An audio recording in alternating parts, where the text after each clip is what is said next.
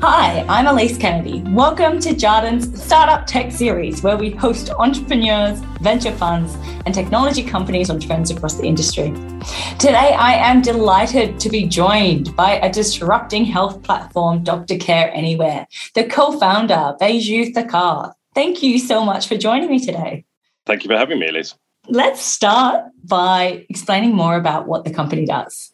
Yeah, sure. Doctor Care Anywhere is a digital healthcare company. I mean, contextually, what we do in its simplest form is we provide access to great doctors on our proprietary platform to millions of people in different countries around the world so that people have swift access to great healthcare using technology. And we've been doing that now for about seven years. I'm a medical doctor by background and I've been in healthcare for over, I guess, 22 years. And uh, what I wanted to do, having been in healthcare for so long, is really just be honest and address the fact that it isn't as good as it should be. Right? Access to high quality healthcare is not equal and it's not fair.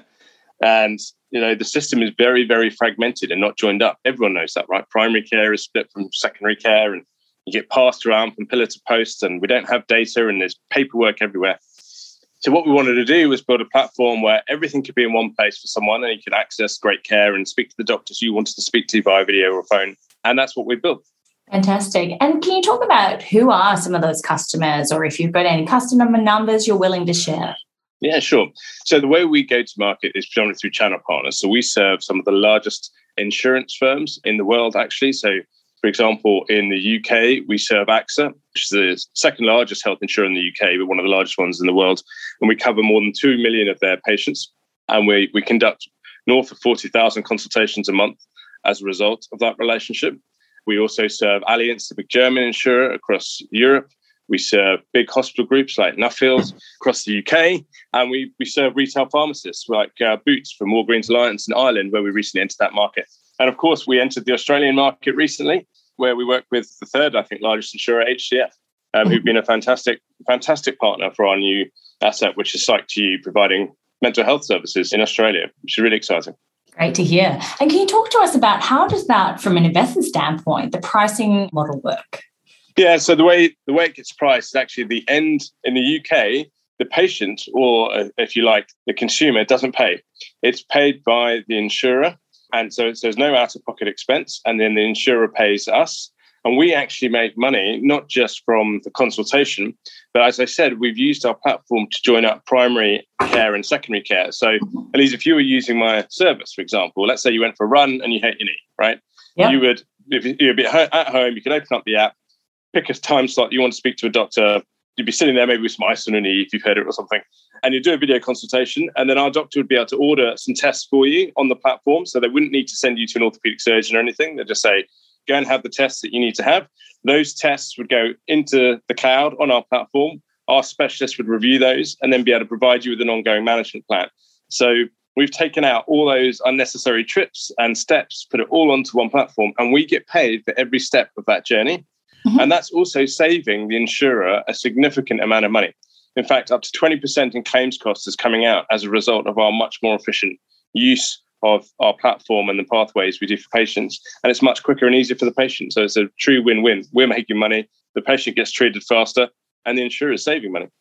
You chose the right analogy there, me running as well. So that's a great point about that cost saving there. Is that your go to market strategy to align yourself with the health insurers?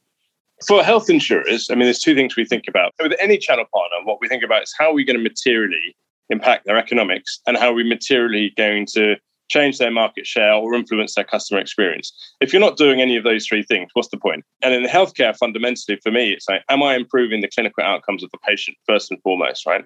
Am I making the lives of the doctors so much easier to do the job they want to do?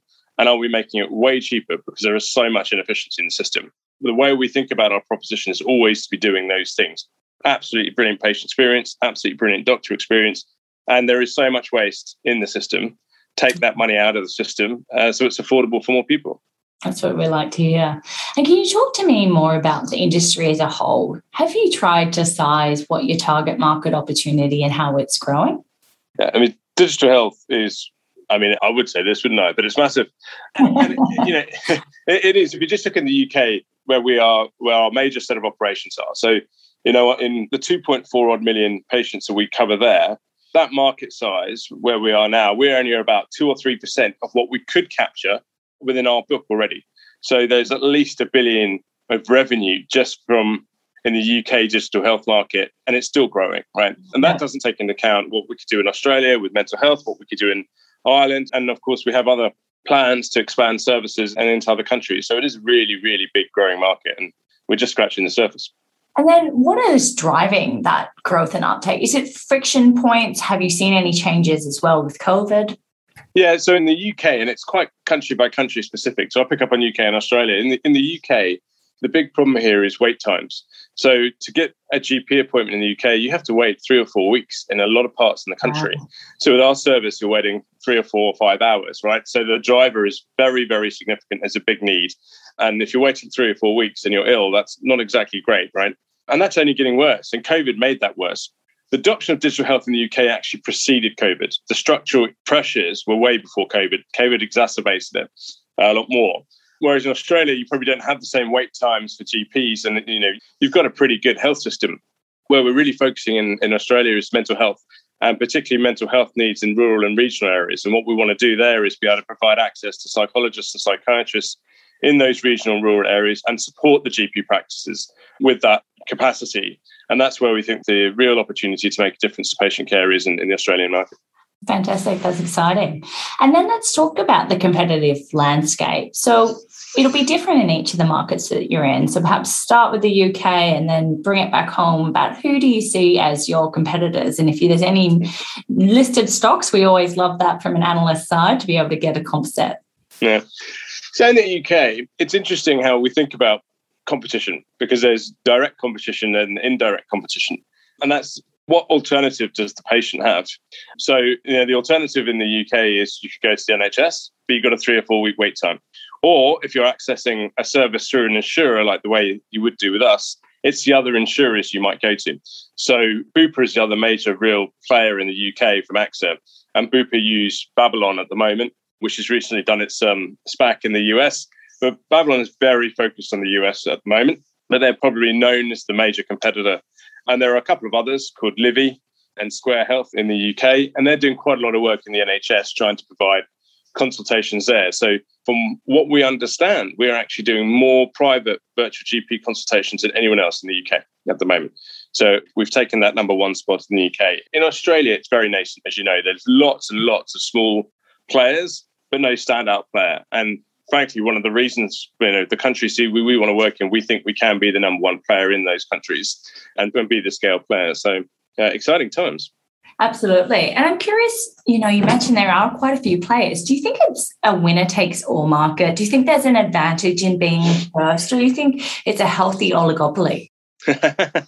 I think in these markets, there's always going to be more than one player who wins, but I don't think many players.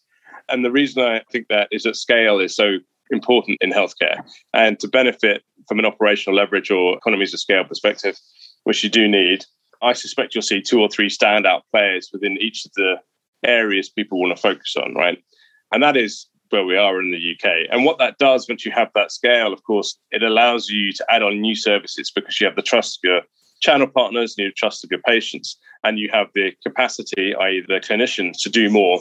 So it is a bit of a fast run and scale is important, but not at the dilution of quality. At the end of the day, we're still providing clinical care to people. And that is what fundamentally matters most, right? You've got to take care of your patients, you've got to take care of your doctors. If you don't do those two things, you know, mm. what's the point? And how do you differentiate yourself to some of the other players that are there? Yeah, I mentioned to you how we joined up primary care and diagnostics and secondary care. We're the only people certainly in the UK, who've proven that we can join that up through a national diagnostic network and create those huge cost savings.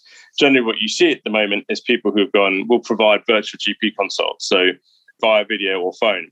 What we've actually done is built and continue to build a health ecosystem. It's much broader than that. So we have GPs, we have triage nurses, we have pharmacists, we have specialists, and we're doing diagnostics on the platform to create that much bigger offering for our insurance partners, or indeed the work we're doing with Nuffield is in the UK, Big Hospital Group, is joining up our virtual services with their in-person services. So you have a online and offline service, right? Not everything can be done virtually, but with that model, we can then provide everything for the patient. So again, you know, you might be using our service. And I think actually, Elise, I'd quite like you to see someone in person.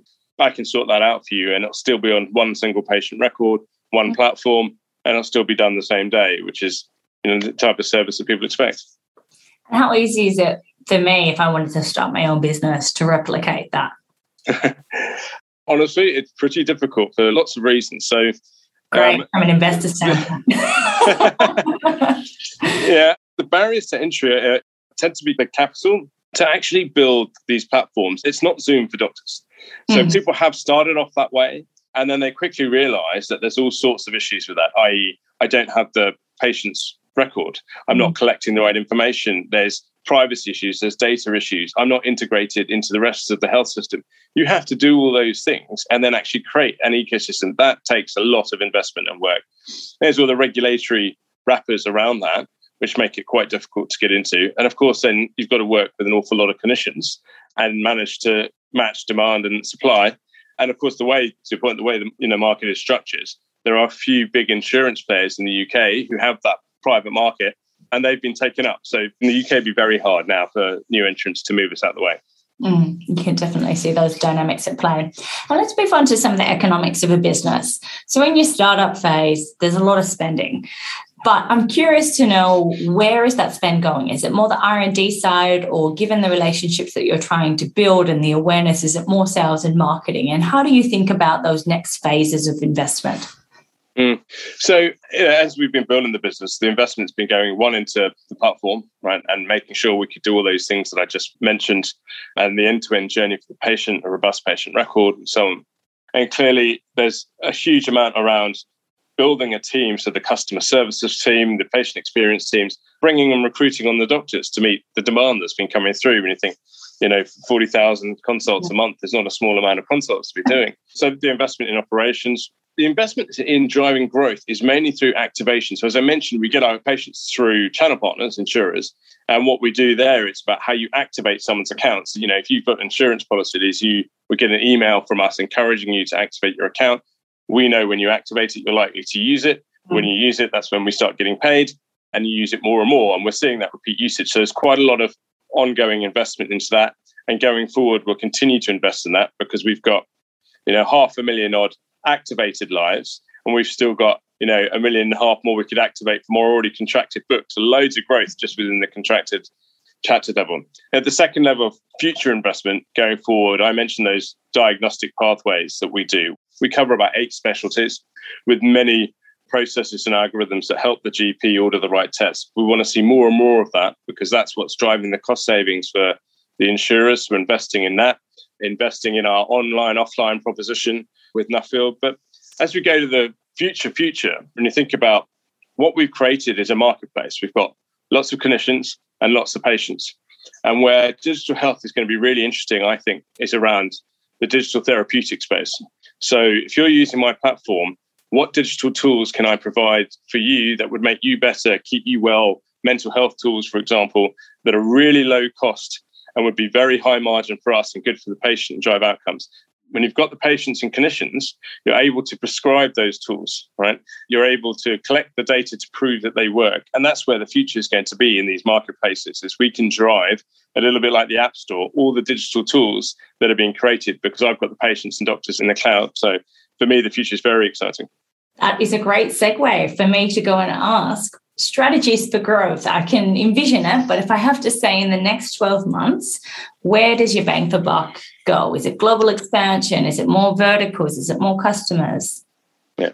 So in the next 12 months, I mean, specifically, as I said, we've got a number of channel partners now, AXA being a huge one, but Nuffield and Boots and HCF in Australia, where we can really work with them to give the best benefits we can to their members. So that's going to be really priority number one and driving those diagnostic referrals in the UK. Absolutely. I think from a capability point of view, we want to start thinking about, as we should be, how do we become really smart in the use of our of our workforce?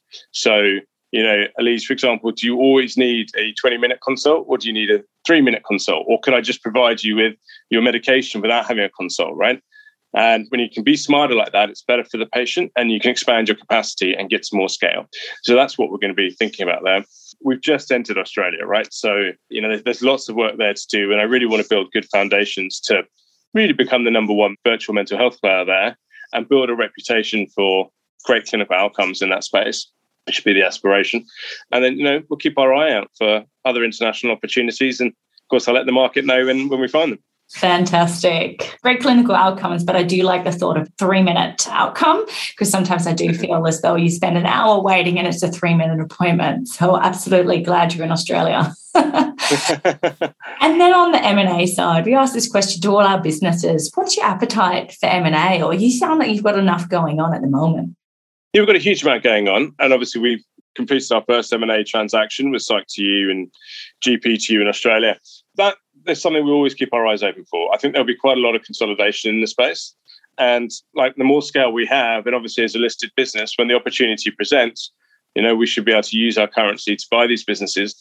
The way I think about it is, am I buying capability that's going to significantly improve either the clinical outcome or our economics, or am I buying scale? And they're the two things I'll be looking for in those countries. Do they have lots of patients or lots of clinicians, or do they have unique capability that would really drive the economics of our service? It's definitely an area that's ripe for disruption. So thank you once again, Disrupting Health Platform Doctor Care Anywhere co founder, Bayju Thakar. Can't wait to see what you do over the next couple of months, let alone years. Thanks very much, Elise. Appreciate your time.